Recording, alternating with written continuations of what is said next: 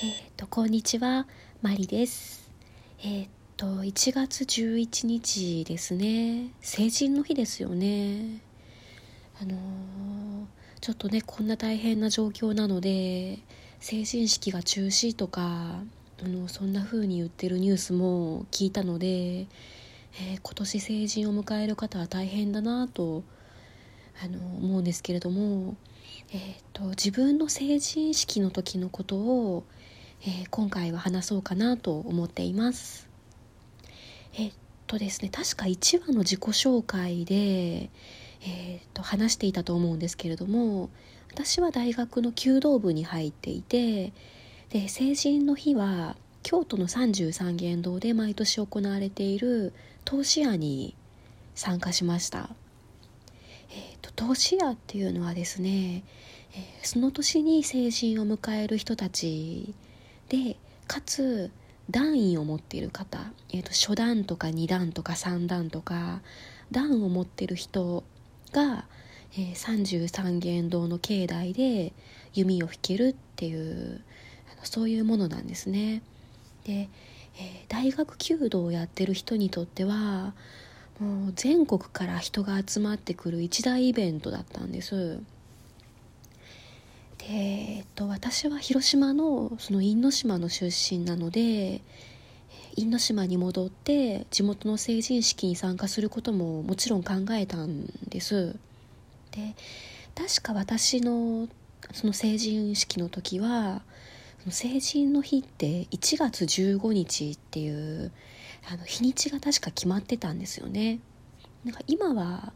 えっ、と第2月曜でしたっけ？あの曜日で決まってると思うんですけど確か私の時はもう1月15日っていう日付だけが決まっていて、えっと、そうなると京都のその投資案も出て因島の成人式にも参加するってなるとすごいスケジュールもタイトですし交通費もかかるしで振袖を2回着るのも大変だよなっていうことになりましてであの弓道部に入ってる以上は、えー、京都の投資屋には一応あの原則参加っていうことになっていたのでその投資屋の方だけ参加するっていうことに決めました。でただその代わりですねあのやっぱり記念写真とか撮りたいので、えー、振袖の状態であの当日記念写真も撮ってもらおうということになりました。であのその準備もありましたので広島から母が応援に来てくれてで母と2人京都に前乗りしたんですね確か。あの33間堂の近くのホテルに確か泊まったと思います。当日の朝がまた早かったんですよね。あの髪のセットが確か4時頃からだったと思うので朝は3時ぐらいに起きたと思いますね。でその髪のセットとか振袖の着付けを済ませて一旦写真を撮ってもらってであの次の着付けの時間まで待って今度は振袖と袴に着付けてもらってっていう2段階だったんですね。なので確かあのその全体の集合が8時だったと思うんですけど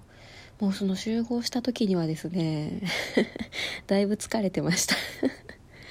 そりゃそうですよね。でまあ集合してからも大変でしてですね。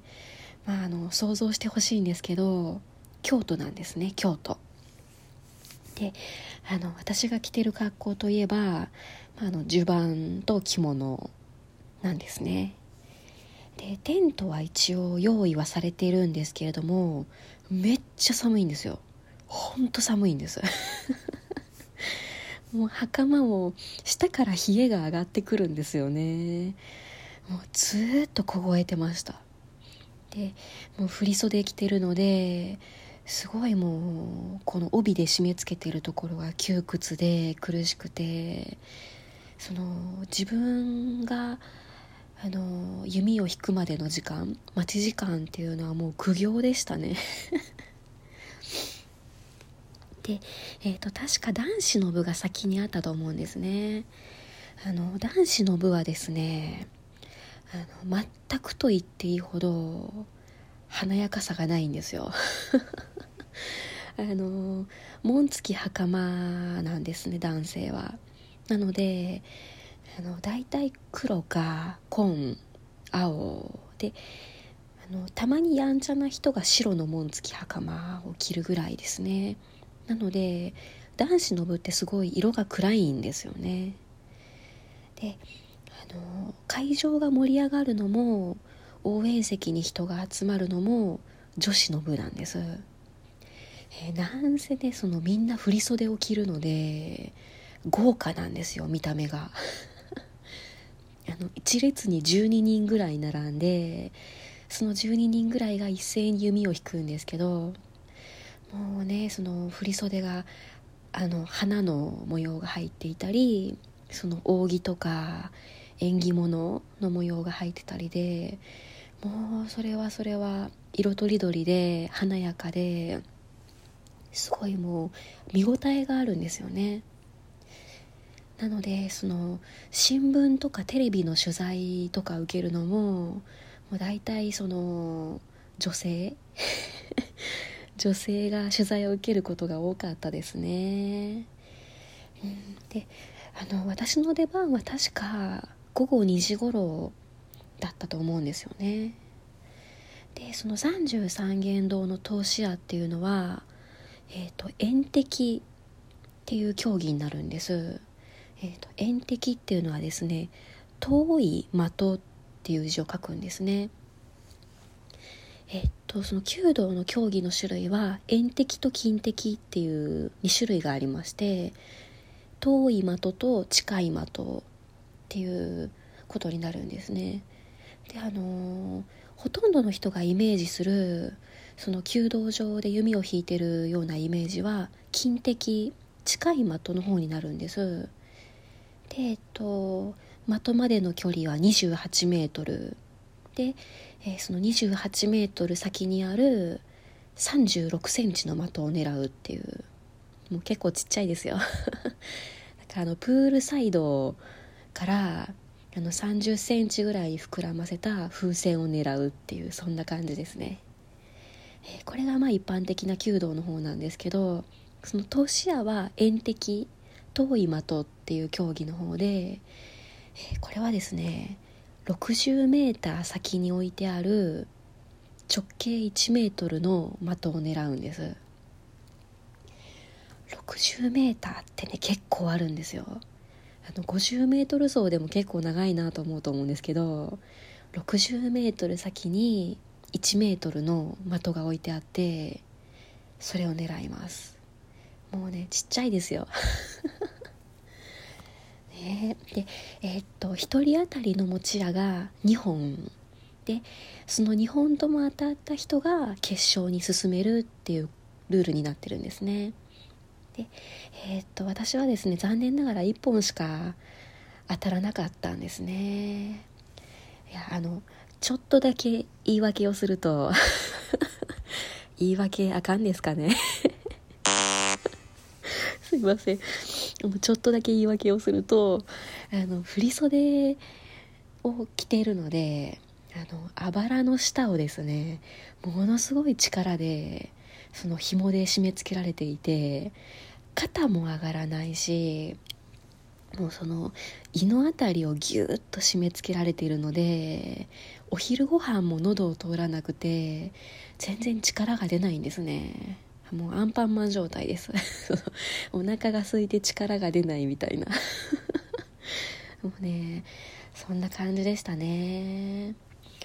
まあ、でもあのその私が弾く順番の時に母もですねその応援席の前の方まで来てくれて写真も撮ってくれましてですね。その弓を引くところを母に見てもらう機会が全然なかったので本当にねその弓道を7年間やってる間でその投資や1回きりだったんです実は。まあでもその私が夢中になっているものを見てもらう知ってもらう機会になってよかったかなと思っています。であとはですねあの33元堂のその投資屋の日が私初メイクでしたっていう話をしたと思うんですけど、えーと、中学高校はカトリックのあの厳しいところだったのでもちろん禁止。で大学に入ってからも、まあ、その弓道部とかやってると、あのー、動き回らないといけないのでそんな色気を出してる暇がないんですね。どうせ汗で落ちちゃいますし。なので日焼け止めぐらいしか塗ってなかったんですね。でメイクの知識も全然なかったのでその年屋の日に合わせて、えー、母がですねそのメイク道具一式、えー、下地とかファンデーションアイシャドウチークとか口紅とか、えーと、あと何でしたっけ？あのハサミみたいなやつ。ハサミみたいなやつ何でしたっけ？あのまつげ上げるやつ。ちょっとすいません。ちょっと使わないのでわかんない。なんかあのそうまつげ上げるやつ。とかもあの一式。